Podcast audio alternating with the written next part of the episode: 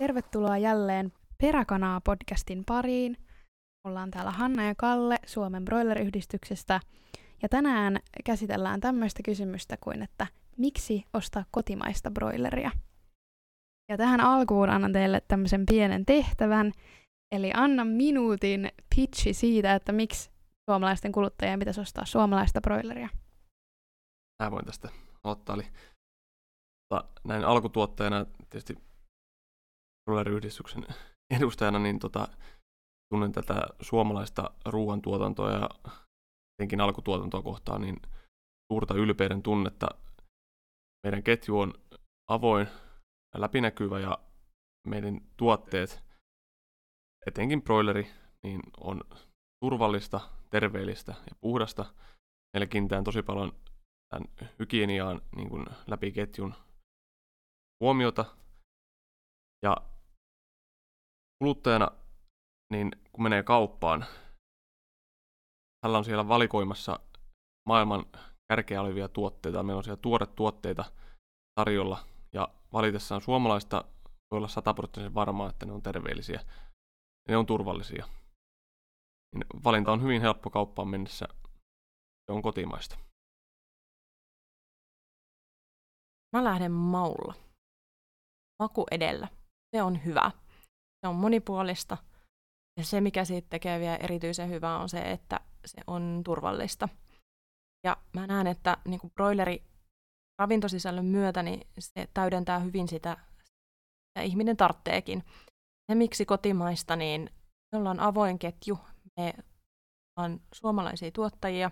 Me ollaan annettu nimemme ja naamamme ja kerrotaan kaikki, mitä me tehdään sen broilerin eteen. Ja broileriala työllistää Suomessa tuhansia ihmisiä ja tuhannet perheet saa siitä elannon. Mun mielestä se on myös sosiaalisesti vastuullista, että suositaan sitä kotimaista. Se tuo Suomeen, se tuo Suomeen työtä ja toimeentuloa. Sitäkin kautta se suomalainen valinta. Miltä suomalainen broileri maistuu? Murealle. Se, mun mielestä se maistuu, sehän on hyvin neutraali maku sinänsä. Mun mielestä sieltä löytyy jokaisen makuun broileria. Se löytyy tietenkin, niin kun on erilaisesti maustettuja. Meillähän on siellä kaupassa hyllyllä niin tota, on mahdoton valikoima kyllä, että erinäköisiä tuotteita. Että varsinkin nyt täällä Suomessa, kun on tuore, tuore markkinaa, niin meillä sitä pelkästään sitä pakastettua kokonaista kanaa. Kuluttajalla saattaa olla kymmeniä tuotteita siellä kaupassa. Ensin saattaa olla sitä rintafileestä, niin on, on tosiaan, niin kuin Anna sanoi, että rintamaustettua ja marinoitua. Siitä on montaa ja sitten on toi jalostajat on tehnyt hyvää työtä tässä, että on tosi paljon eri tuotteita ja vähän jokaiselle jotakin. No, miten broileri sopii tällaiseen suom- suomalaiseen perinteiseen keittiöön? Historiahan on semmoinen, että kun täällä Suomessa nyt, tai, tai broilerituotanto ylipäätään, niin historia on lyhyt, eli se noin viisikymmentä vuotta, mitä täällä on vasta kasvatettu, ja nythän se vasta kulutus on kääntynyt kasvuun, niin se on löytänyt nyt tästä arkipöydistä myös niin kuin juhlaruuaksi, eli meillä on niin kuin myös juhlapöydässä sitä ja kanaa ja, ja taipuu tietysti, tietysti moneen, eli tota, kyllä se, se sopii keittoihin ja patoihin ja myös niin kuin, nyt pihviksi myös, että täällä ei ää, nytten kun kulutus, kulutus on kasvanut, niin myös omasta mielestä niin käyttö, käyttötavat on niin kuin laajentunut, eli siitä on löydetty tämmöisiä uusia, u, uusia tapoja ja uusia niin kuin elämyksiä elämyksiä ruoasta. Eli historiassahan kuitenkin niin ihmisen ruokailutottumukset on, on muuttunut ja ne muuttuu. Tää me ei tiedetä, mitä ne tulevaisuudessa voidaan vaan arvalla, mitä ne on, mutta tota, enää niin kuin ajan hermolla ja aina alkutuottajat ja teollisuus yrittää niin kuin vastata sitten kuluttajien tottumuksiin, mitä niin kuin, millaiset on trendit. Niin kuin jauheliha on tosi hyvä, mitä, mitä niin kuin mm. broileri on ruvettu enemmän käyttämään, niin jauhelihana. Broilerin kulutus tulee kyllä varmaan Suomessa vielä kasvamaan, että sieltä niin kuin jokainen löytää oman makunsa ja rahapussinsa mukaan sopivaa, sopivaa tuotetta, ja sitten just se vaihtelevuus on tosi hyvä. näkisin, että se menee niin kuin kaikkiin näihin isoihin trendeihin, mitä tässä nyt on, että se keveys ja, ja terveellisyys. Ja... Miten paljon Suomessa syödään broileria verrattuna vaikka naapurimaahan Ruotsiin tai muihin Euroopan maihin? Suomi on niin kuin ehkä broilerin kulutuksessa aika keskimääräinen ää, maa, mutta täällä se kasvaa oikeastaan kaikkein nopeiten. Eli mä näen, että siinä on niin kuin iso, iso syy sillä just, että tota, täällä on niin hyvät ne tuotteistukset. Mutta kyllä se on noin kaksikymmentäviisi kiloa per capita per vuosi, mitä sitä syödään, mutta siitä sitten tulee vielä ne kypsennyshävikit ja, ja muut pois, ettei se nyt ihan kaksikymmentäviisi kiloa ole sillä tavalla, mutta kyllä me niin kuin nähdään, että että se kulutus tulee seuraavinakin vuosina kasvamaan, että jonkun verran varmaan punaisesta lihasta siirrytään vaalean lihan kuluttamiseen, ja, ja tota, sanotaan, että kun se broileriliha oikeastaan, niin kun ne ensimmäiset filesuikaleet taisi olla sellaisia hittejä siinä joskus kahdeksankymmentäluvun lopulla, yhdeksänkymmentäluvun alussa, niin meillä on jo sellaista sukupolvea, joka on oikeasti niin kun elänyt ja kasvanut sen, sen broilerifilesuikaleen voimalla, niin se on monelle semmoinen tuttu ja turvallinen valinta sitten niin kun mitä voidaan monipuolisesti erilaisiin ruokiin laittaa. No, joo, tuntuu vähän siltä, että joutuu välillä edes löytääkseen sitä ulkomaalaista broileria, niin joutuu vähän ka- kaivelemaan ja hakemaan siellä kaupassa. Niin millaisissa muodoissa Suomessa myydään tai tarjoillaan vaikka ravintolassa niin ulkomaalaista broileria? Tämä on aika paljon tämmöisissä niin kuin valmis, valmis annoksissa, eli, tai valmisruoka-annoksissa. Eli salaateissa on... Ja niin, valmisruoka-annoksissa on käytetty tämmöisiä niin kuin, ja ravintoloissa tietyissä annoksissa, mutta nytkin se on niin kuin vähenemään päin, kun ravintoloihinkin tuli tämä täytyy alku, alkuperämaa niin kuin ilmoittaa, niin se on huomattavasti myös vähentynyt. Mutta... Korona viime vuonna niin. vähensi sitä. Se on noin viisitoista prosenttia suomalaiset, suomalaisten broilerilihan kulutuksesta on ulkomaalaista. Että se on, se on tota noin, niin noussut. Sieltä E U:n, E U:hun liittymisestä niin se on pikkuhiljaa koko ajan noussut, mutta sitten taas niin kuin viime vuosi oli sellainen vuosi, että tota, se hiukan niin kuin taas sen tuontilihan osuus kääntyi laskuun. Tää, kaupoistahan sitä on niin kuin vaikea löytää sellaisena tuoreena lihana. Me ollaan täällä vähän kaukana, niin meillä on tosi vaikea niin kuin ulkomailta tuoda tuoretta broilerin lihaa. Eli tota, pääasiassa se on, niin kuin Kalle sanoi, niin on tuote pakastettuna Suomeen, ja sitten nämä jalostajat, on, on elintarvikevalmistajat, niin on sulattanut sen ja kypsentänyt ja sitten laittanut sen sitten salaatteihin ja wrappeihin ja leipiin ja kiusauksiin ja keittoihin ja tällaisiin, että et joko niinku valmisruokiin tai sitten, tai sitten tota noin, ravintoloissa, niin se on monesti, monesti tota noin, sitten pakastettuna kerta tänne tuotu, niin sitten se kypsennetään sille sille asiakkaalle siitä, mutta että monessa ravintolassa niin, ä, ilmoitetaan etukäteen jo se lihan alkuperämaa, ja jos se ei ole ilmoitettu, niin sitä voi kysyä, ja sehän pitäisi niin kuin lakisääteisesti ollakin, ollakin esillä, mutta että kaupoissa sen tunnistaa hyvin, kun katsoo sen joutsenmerkin perään, ja, ja se on niin kuin ilmoitettava niissä tuoteselosteissa, että mikä on sen lihan alkuperämaa, ja joskus sellaisetkin tutulta kuulostavat brändit niin saattaa sisältää sitä ulkomaalaista broileria, että siellä saattaa olla vaan niin kuin maininta, että E U-maista tai muusta, että kyllä niin kuin me, me ollaan niin kuin paljon puhuttu siitä, että, että se täytyisi tehdä läpinäkyvämmäksi, että moni ihminen niin kuin saattaa ostaa vaikka leivän päälle jotain broilerleikettä ja kuvittelee, että tämä onkin kotimaista, niin siellä onkin alkuperämaa Puola. Et isoin osa niin kuin siitä tuontibroilerista, mitä Suomeen tuodaan, niin tulee kyllä E U:n sisältä, Puolasta, Hollannista, ne on niinku ehkä ne suurimmat, myös Ranskasta jonkun verran, ja sitten taas E U:n ulkopuolelta niin Brasilia on iso siipikarjan tuottajamaa, ja, ja sitten Thaimaa. Että et se Thaikana saattaa joskus ihan oikeastikin sisältää sitä thaimaalaista kanaa, joka on aivan erilaisilla tuotantosäädöksillä ja standardeilla tuotettu kuin se, mitä, mitä Suomessa. Ja tietenkin tehnyt aikamoisen matkan sieltä Thaimaasta meriteitse jossain pakastepontissa, niin tota, on se tietysti vähän, vähän erilaista kuin se, että on niinku juuri, juuri pari päivää aikaisemmin teurastettua tuoretta lihaa. Mikä on suomalaisen broilerin hiilijalanjälki? Juuri, juuri tota tutkitun hiilijalanjäljen mukaan niin se on noin kaksi pilkku viisi kiloa tuotettu. Suurin osahan siitä ilmastovaikutuksesta tulee siitä ruokinnasta ja, ja, ja sitten niistä tilan toiminnoista, että millä niitä kanaloita lämmitetään, että lämmitetään öljyllä vai, vai uusiutuvilla energialähteillä. Ja Suomessa niin kuin kaikki kanalat lämpenee nykyään niin kuin pääasiassa puuhakkeella. Nykyään on olemassa kaikenlaisia tällaisia kasvisvaihtoehtoja tai kasviperäisiä vaihtoehtoja lihalle, niin miten broileri vertautuu niihin? Omasta mielestäni ta, molemmat on trendaavia, eli niillä on niinku selvä, selvästi niinku tässä ihmis, ihmisen niinku kulutustottumuksissa niin lisääntyvä kulutus. Eli nämä kasvisproteiinithan on niinku todella paljon nyt noussut, niitä on lisääntynyt niinku kaupassa tuotteet, ja broilerin on tapahtunut ihan sama juttu. Ja näen, että molemmilla on tulevaisuus, ja niiden tulevaisuus on tietysti oma, että kumpikaan ei syö toiselta markkinaa, vaan ne on tota, kuitenkin omaa, omaa tietä kulkee, ja eivät, vaikka taistelevat kuitenkin, tai taistelevat, mutta ovat samalla pelikentällä, niin silti niin en, en pidä sitä niin kuin kilpailuna toisilleensa. Se tietenkin, niin kuin, näin, jos puhutaan sitä, siitä broilerilihasta, niin sehän on niin kuin loistava tuote sen ravintosisällön puolesta.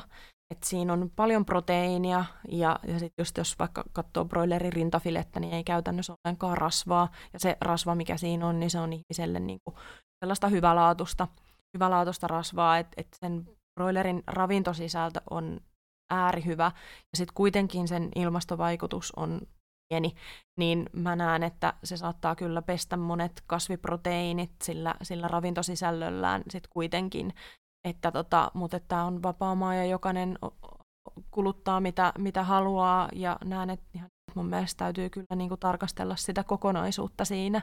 Että tota, ja totta kai just tällaisilla tilojen energiaratkaisuilla ja ruokintaratkaisuilla ja sen eläimen, eläimen niin kuin rehuhyötysuhteen parantamisella ja tällaisilla siihen vaikutetaan, että, että tota, broileri käyttää ravinnokseen muun muassa soijaa. Mitä hyötyä siitä on näille linnuille ja miten se vaikuttaa tämän hiilijalanjälkeen? No, sillähän on toki nostettava vaikutus tällä niin kuin ulkomaisen soijan käytöllä. Meillähän Suomessa niin soijaa ei näe tämän ilmaston ja pohjoisen sijainnin takia niin pysty toistaiseksi ainakaan niin kuin toi viljelemään. Eli tämä on tuolla Ruotsissa on jo vähän yritetty viljellä, mutta ei vielä ole niin kuin suuresti onnistuttu siinä. Meillä on myös näitä kotimaisen valkuaisen käyttöä niin kuin lisätty, ja sitä yritetään kasvattaa myös, mutta, mutta meillä ei toistaiseksi riitä viljeltävä pinta-ala näiden valkuaiskasvien kanssa. Sen takia tarvitsee tuolta ulkoa sitä myös tuoda, mutta töitä tehdään sen eteen, että sitä saadaan vähennettyä. Soijan äh, ravintosisältö on ihan niin kuin optimaalista sille broilerille. Se sisältää sellaisia aminohappoja, mitä, mitä se broileri tarvitsee ja mitä sitten se itse rintafilekin sisältää. Eli se on niin kuin ravintosisällöltään niin kuin ihan täydellistä valkuaislähdettä sille broilerille, ja sen takia sitä niin kuin käytetään siinä ruokinnassa. Äh, sitä on pystytty korvaamaan Suomessa viime vuosina näillä kotimaisilla palkokasveilla, kuten härkäpavulla ja herneillä. Mut niissä on kanoille vähän sama vaikutus kuin joskus meillä ihmisillekin, että se ei aina niinku sovi. Ja, ja tota noin, niin siinä on sellaisia haitta-aineita, mitkä oikeasti myös niinku haittaa niiden ravintoaineiden imeytymistä sieltä suolistosta. Niin, niin koko ajan tietenkin kasvijalostajat tekee töitä sen puolesta, että löytyisi sellaisia herne- ja härkäpapulajikkeita, mitkä soveltuisi sen broilerinkin ruokintaan. Et totta kai me haluttaisiin luopua siitä ulkomaisen soijan käytöstä, mutta se, että tota, tällä hetkellä se soija, mitä Suomessa käytetään, niin se on kaikki vastuullista, eli se on, se on vastuullisesti tuotettua. Ja iso osa siitä soijasta tulee Pohjois-Amerikasta, siellähän ei niin kuin sademetsää ole, samoin myös Ukrainasta. Ja yllättävästi myös niin kuin esimerkiksi Puolassa on jonkun verran viime vuosina lisätty soijan viljelyä ja, ja se on siellä saatu onnistumaankin. Kalle sanoi, että Ruotsissa on kokeiltu, kyllä Suomessakin sitä kokeiltu on, sitä soijan viljelyä, mutta kyllä meidän, vaikka nyt tuntuu tämä kesä kaksituhattakaksikymmentäyksi olevan lämmin, mutta et ei se silti se lämpösumma riitä täällä. Et jotenkin tuntuu sillä lailla harmittavalta, että et, et itse soijasta on tehty niin kuin pahis. Soijahan on ihan hyvä. Et ainoa on, että se soija, minkä viljelyssä niin kuin tuhotaan sademetsiä, niin se ei ole ok. Ja se on sit sitä, mitä tänne ei tuo, tule, koska me emme halua vastuuttomasti tuotettua. Eli sen takia niin kun ne soijan ostajat niin, niin selvittää sen alkuperän, että, että mistä se tulee ja, ja miksi. Et, ja se suurin alkuperämaa soijalle taitaa tällä hetkellä olla Yhdysvallat. Mutta kyllä niin kun, ennen kuin meillä on sellaista suomalaista soijaa käytössä, niin me varmaan kyllä korvaamme sitä soijaa jotenkin. Mutta siinä on sitten se kolikon toinen puoli on se, että jos siitä rehusta tulee sellaista, että sen se niin kuin esimerkiksi se rehun hyötysuhde kärsii ja, ja se, se broilerin suolisto kärsii, niin se taas toisaalta nostattaa niitä ilmastovaikutuksia. Et helppoa sen soijan korvaaminen ei ole ja, ja sitä tehdään tässä nyt askel askeleelta ilman, että me niin kuin vaarannetaan sen broilerin terveyttä ja taas niin kuin kasvatetaan sitä ilmastovaikutuksia. Mutta että lähtökohta kun kuitenkin siinä broilerien ruokinnassa on se, että annetaan ravintoaineita, mitä se tarvitsee. Ja soija on vaan siinä mielessä ravintosisällöltään niin kuin yksi parhaista, mutta sehän on hyvin pieni osuus, mitä sitä broilerirehus käytetään, että taitaa keskimäärin olla jossain kymmenen prosentin paikkeilla siitä, siitä että, tota, että siinä mielessä, että pääraaka-aine on kuitenkin se kotimainen vilja, joka sekin sisältää sitä valkuaista, mitä se, mitä se, mitä se broileri tarvitsee, että kyllä se pääasiassa kasvaa ja syö sitä ihan lähitiloilla kasvanutta viljaa, vehnää, kuorittua kauraa. Toinen paljon otsikoissa ollut aihe on tämä turvekysymys, niin broilerien kuivikkeena käytetään lähes poikkeuksetta turvetta, onko näin? Kyllä se on, ja se on, se on meillä toi rakas kuivike, eli toi ja ehdoton ykkönen. Turve on sellainen, että se imee tosi hyvin kosteutta ja vettä, ja se on kasvattamo, ja elän olosuhteessa niin se myös tätä ammoniakkitasoa pitää niin kuin matalalla. Eli se pitää olosuhteet erinomaisena. Ja sitten lisäksi meillä on tämmöinen mittari kuin jalkapohjapisteet, eli me ö, broilerin jalkapohjat on, ne on herkät muutoksille ja huonolle kuivikkeelle ja alustalle. Eli jos on, kuivike on huono tai sitä ei ole, niin siellä ärtyy ne linnun jalkapohjat ja tuota, teurastamolla sitten tätä seurataan, että on suoraan hyvinvoinnin mittari ja Suomessahan ne jalkapohjapisteet on tosi matalat. Tämä on lähes niin kuin täysin tämän hyvän kuivikkeen ansiota. Ja sitten tässä on myös sen jalkapohjapisteisiin vaikuttaa myös niin kuin nämä tuotanto-olosuhteet, eli jos, jos siellä on, kaikkea ei pysty tietysti pelkästään kuivikkeella, mutta korvaamaan. Toi on erittäin tärkeä osa sitä. Ja turve on niin on sellaisia ominaisuuksia, että meidän on tosi vaikea löytää sille korvaavaa vaihtoehtoa, että, että niin kuin Kalle sanoi, niin se, on, se imee sitä kosteutta hyvin, sen pH on alhainen, mikä on niin kuin tosi hyvä sen linnun terveyden kannalta. Ensiksikin sen saatavuus on ollut Suomessa hyvä. Meillä on sille, vaikka nyt kuiverille on tosi paljon kysyntää. Ulkomaillahan käytetään niin kuin mitä mielenkiintoisempia kuivikemateriaaleja, että on jonkinnäköistä pavun kuorta ja kaiken näköistä tällaista käytetään ja ulkomailla käytetään paljon olkea. Ja me nähdään siinä semmoinen peikko, olisihan meilläkin täällä olkea, mutta kun oljen täytyy olla tosi hyvälaatusta. Oljes on esimerkiksi se vika, että se, se saattaa sisältää just niitä maaperän bakteereita. Olki saattaa homehtua ja ei ole tietenkään hyvä, että ne eläimet on semmoisen päällä. Ja turvetta levitetään aika vähän siinä kasvattamoon. Siellä on semmoinen kaksi kolme senttiä, mitä sinne laitetaan. Eli se, tietyllä tavalla sehän eristää myös lämpöä ihan äärihyvin. Se on niin kuin myös semmoinen eristävä vaikutus tulee siitä turpeesta. Sitten se on, niin kuin, ää, se on hyvä pitää semmoisena kuohkeana, missä lintujen on hyvä kylpeä. Ja sitten se, mikä on hauskaa, kun se turve nyt tulee sieltä suon, se on niitä pintakerrosta, semmoista vaaleita, vaaleita turvetta, niin tota, se saattaa olla sitten jotakin oksia ja käpyjä ja jotain muita, niin ne toimii myös niille linnuille virikkeenä. Et, et, et se on niinku kiva nähdä, että siellä välillä kuljetaan joku oksan palasuussa ja leikitään lipun ryöstöä, toiset juoksee perässä, että hei, tuolla on jotain kivaa. Et se on, sillä on niinku tosi monia sellaisia ominaisuuksia, että, että me tietenkin toivotaan, että, että me jatkossakin saataisiin sitä turvetta käyttää, koska se on niin, niin erinomaista, erinomaista niin niiden eläinten kannalta ja, ja saatavuus on ollut Suomessa hyvä. Hyvä, että tota, tietenkin ala seuraa, että mitä tapahtuu ja ollaan tutkittu niitä, että voisiko sitä korvata jollakin, vaikka sillä oljella tai ruokahelpisilpulla tai muilla, mutta et ei ole oikein niinku sellaista ollut saatavilla. Öö, onko maatalousalalla käytetty... Mitä? Onko maatalousalalla käytetty turve sitä samaa, mitä käytetään esimerkiksi energiateollisuudessa? No ei ole käytännössä samaa. Ne saattaa olla samalta suolta, mutta ne on eri kerroksista. Eli tämä on semmoista vaaleata pintaturvetta, mitä, mitä siinä on suon päällä ensimmäiseksi, niin on se, mikä on niinku paras, paras kuivike. Ja ne, mitä käytetään energiaa, niin ne tulee sitten sieltä alempaa. Ja kyllä tämä niinku on vaan sellainen, ne, nää, näillä on semmoinen kohtalon yhteys näillä kahdella tuotannolla sitten keskenään, että jos sitä ei enää energiaksikään nosteta, niin sitten on niin kuin tosi vaikea tietenkin saada sitä, sitä pintakerrostakaan siitä sit enää niin kuin kasvuturpeeksi. Et tietenkin tätä nyt sitten mietitään, että mitä, mitä vaihtoehtoja niitä on. Se kutterilastu voisi olla yksi, mutta et kaikki nyt ymmärtää, että ei se kutterilastu sillä tavalla ime kosteutta kuin semmoinen turve, mitä, mitä käytetään. Mutta kyllä mä uskon, että me senkin kanssa niin kuin pärjättäisiin, mutta sitten tulee se saatavuusongelma, että, että kuitenkin alkutuotanto on iso käyttäjä, niin tällä hetkellä sille kutterilastulle on paljon kysyntää niin kuin muuallakin, ja siitä tehdään jos jonkinnäköistä tuotetta, että totta kai me mietitään, että löytyykö jostain teollisuuden, vaikka selluteollisuuden sivuvirroista jotain sellaisia jakeita, mitä voitaisiin käyttää, tai millä voitaisiin vaikka jatkaa sitä turvetta.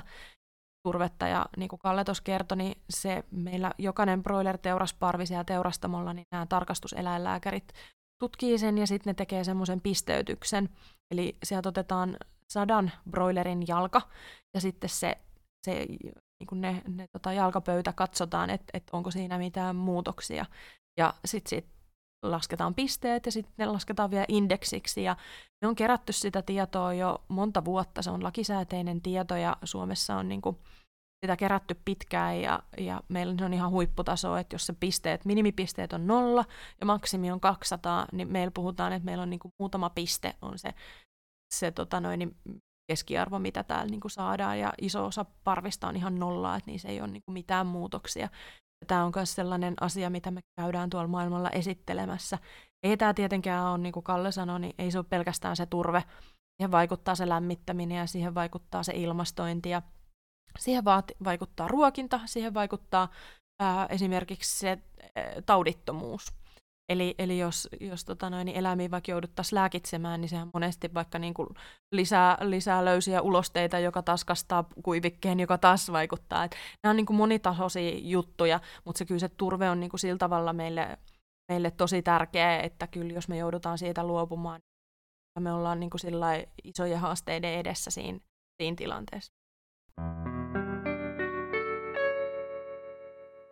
Sitten viimeisimpänä, mutta ei todellakaan vähäisimpänä, tämmöinen ihan pieni kysymys, että miltä näyttää broilerin tuotannon tulevaisuus tulevaisuuden maailmassa, jossa luultavasti myös kaikki tällaiset ilmastoon liittyvät säädökset sun muut kiristyvät?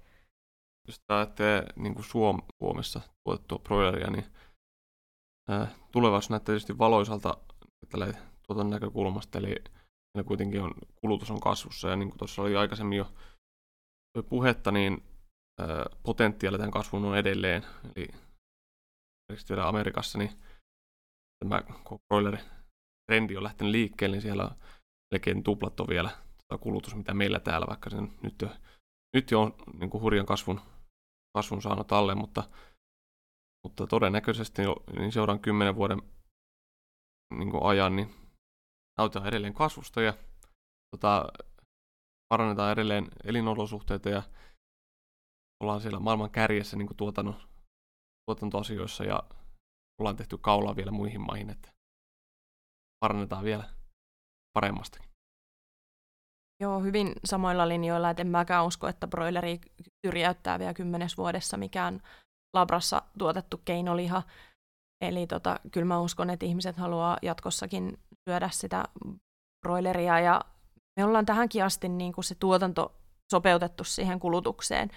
Eli, eli näkisin, että, että mitä tahansa siellä kulutuksessa tapahtuu, niin, niin sopeutetaan sitä tuotantoa, tuotantoa sit siihen. Ja, ja uskoisin, että seuraavat kymmenen vuotta niin broilerilihan kulutus kasvaa tasaisesti. Ja se kasvaa ihan, ihan sen takia, että ihmiset tykkää siitä mausta ja, ja, ja ovat, ovat tottuneet sitä syömään ja, ja ovat vakuuttuneita siitä, että, että mitä ketjussa tehdään niin kuin sen eteen. Paljon puhutaan näistä ilmastovaikutuksista ja hiilijalanjäljestä, vesijalanjäljestä ja, ja, ja rehevöittymisvaikutuksista ynnä muista, niin sitten aina pitää miettiä se, että kaikella toiminnalla on jotain vaikutuksia ja, ja myös sillä suomalaisella tuotannolla on niitä positiivisiakin niitä kädenjälkiä. Jo aikaisemmin taisinkin mainita, että se tuo aika paljon kuitenkin työtä ja toimeentuloa tänne. Kaikilla broilertiloillahan on ympäristölupa. Ja ympäristölupa sitten vielä säätelee sitä, että miten siellä tilalla tehdään. Siellä otetaan huomioon niin kun kaikki nämä tuotannossa syntyvät öö, lannat ja jätteet ja, ja muut. Ja, ja tota, ne on tietenkin niin kuin kiristynyt ne määräyksetkin viime vuosina ja, ja, ja tota, niitä kanssa valvotaan. Ja meillä on tällainen velvollisuus, että kun on iso, iso tila, niin täytyy noudattaa best available technique, eli battia. Eli, eli täytyy olla niin kuin mahdollisimman hyvät menetelmät. Ja Kalle tuossa jo kertoikin, että, että tiloilla on niin kuin tosi paljon tekniikkaa ja teknologiaa käytössä siitä, että, että, että minimoidaan niitä, niitä ympäristövaikutuksia. Tietysti just se lämmitys on iso juttu. Ja mulla ei ole nyt ihan tilastotietoa, mutta siis suurin osa broilereista, niin, niistä broilerkanaloista, niin lämpeää näillä uusiutuvilla energialähteillä. Viime vuosina tosi moni tuottaja on investoinut uusiutuvan energian tuotantoon. On aurinkopaneeleita. Onko teillä, Kalle? Löytyy. Meiltäkin löytyy. On myös tuulivoimalaa, on, on niin kuin vaihdettu vaikka kanojen nämä hehkulamput ja loisteputket on vaihdettu näihin uusiin L E D-valaisimiin, on pienennetty energiankulutusta erilaisia, erilaisilla tota noin, niin näillä vala, val, valaistuksella ja, ja kiinnitetty muuten huomioon huomio siihen energiankulutukseen. Ja sitten se rehu on tosiaan se isoin ympäristövaikutus, niin niitähän minimoidaan just sillä, että se käytetään rehuissa sellaisia entsyymejä, jotka niin kuin mahdollistaa sen, että se rehu sulaa hyvin ja siihen lantaan ei erity kauheasti fosforia ja typpeä, jotka sitten taas on niin kuin sinänsä tarpeellisia siellä peltoviljelyssä. Eli se lanta kierrätetään ja, ja lantaa käytetään just se määrä, mitä nitraattiasetus ja ympäristölupa antaa myöden. Ja, ja loput, loput tuotteistetaan kuluttajille, jotka lannoittaa kotipuutarhoja sitten. Et lannalle on aina paikka, ei ole sellaista pommia kuin tuossa meidän itärajalla on, että se aiheuttaisi ympäristövaikutuksia. Et kyllä mä näen, että tiloilla on niin kuin tehty tosi paljon vaikka ympäristövaikutusten pienentämiseksi ja jatkossa tehdään ja avoimesti koitetaan niin kuin kertoa näistä asioista. Et, et varmaankaan ei ikinä päästä siihen tilanteeseen, että esimerkiksi yhtään kanaa ei kuole viiden viikon aikana. Ei. Se on niin kuin utopiaa. Eletään kuitenkin, kuitenkin niin kuin maailmassa, jossa kaikkea voi tapahtua, mutta tuottajat pyrkii pitämään eläimet mahdollisimman terveinä ja, ja hyvinvoimina ja se sitten näkyy semmoisena hyvälaatuisena lihana, jota kuluttajat haluaa ostaa. Et kyllä mä näkisin, että kymmenen vuoden päästä niin, niin tota, meidän suomalainen broilerala on sillä tavalla niin kun, ö, hyvissä asemissa siinä, että me ollaan tehty jo oikeita asioita ja, ja me tiedetään jo, mitä asioita pitää tehdä. Ja toivotaan, että ihmiset näkee ja ymmärtää sen kokonaisvastuun, mitä, mitä täällä on tehty sen, sen eläimen ja ihmisen ja ympäristöhyvinvoinniksi. Et Kyllä, ja kyllähän tässä niin kuin, nämä historiaa taaksepäin, tässä miten ää, toi lihan kulutustottumukset on, niin nehän on myös vähän heijastanut tähän talouden suhdanne vaihteluihin. Pula-aikana ei syöty sit niin paljon lihaa, ei pysty ostamaan, että, mutta nyt on maailma taas muuttunut, ja nyt on ihan eri, eri intressit, minkä takia ottaa mitäkin. Että mielenkiinnosta nyt ei innolla odottaa taas tulevaisuutta, että mitkä on sitten kolmenkymmenen vuoden päästä, niin mikä on se syy, miksi ostaa sitä kasviproteiinia tai miksi broileria? Vai syödäänkö sitten pillerit, josta saadaan niin kaikki ravintoaineet, mutta missä on se nautinto? Se on sitten se kysymys. Mutta että, tota, niin, suomalaiset käyttää nyt suurin piirtein se kaksitoista prosenttia käytettävissä olevista tuloistaan niin kuin ruokaan.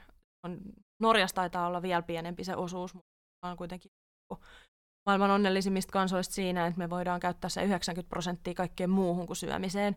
Ja, ja tota, kyllähän niin kuin se on ihan selvää, että meillä niin kuin broilerinkin hinta on aika alhainen. Että kyllä mä luulen, että tässä käy niin, että, että tota, tuotantokustannukset on kuitenkin kasvanut viime aikoina jonkun verran, ja niitä tulee niitä vaatimuksia sitä tuotantoa kohtaan öö, joka puolelta. Mä luulen kyllä, että ruoan hinta voi vaikka vähän niin kuin noustakin tulevaisuudessa. Ainakin se niin kuin täytyisi olla niin kuin selvää se, että, että niin kuin se reilu tulojako siinä ketjussakin sitten, että, että tuottajat pystyy myös investoimaan niihin, niihin niin kuin vaikka tuotannon ympäristövaikutuksia pienentäviin ratkaisuihin ynnä muihin. Mutta kuitenkin niin, ähm, halutaan, että, että se broileri on joka päivä jokaisen ihmisen ulottuvilla, ettei siitä tule sellainen tuote, että ihmisille ei ole varaa sitä ostaa. Että jos sit kauheasti muutetaan sitä tuotantostrategiaa, niin, niin, tota, niin silloin se saattaa tulla niin kalliiksi, että sitä ei pystytä hankkimaan. Kiitos paljon, Hanna ja Kalle. Kiitoksia. Kiitos. Kiitos.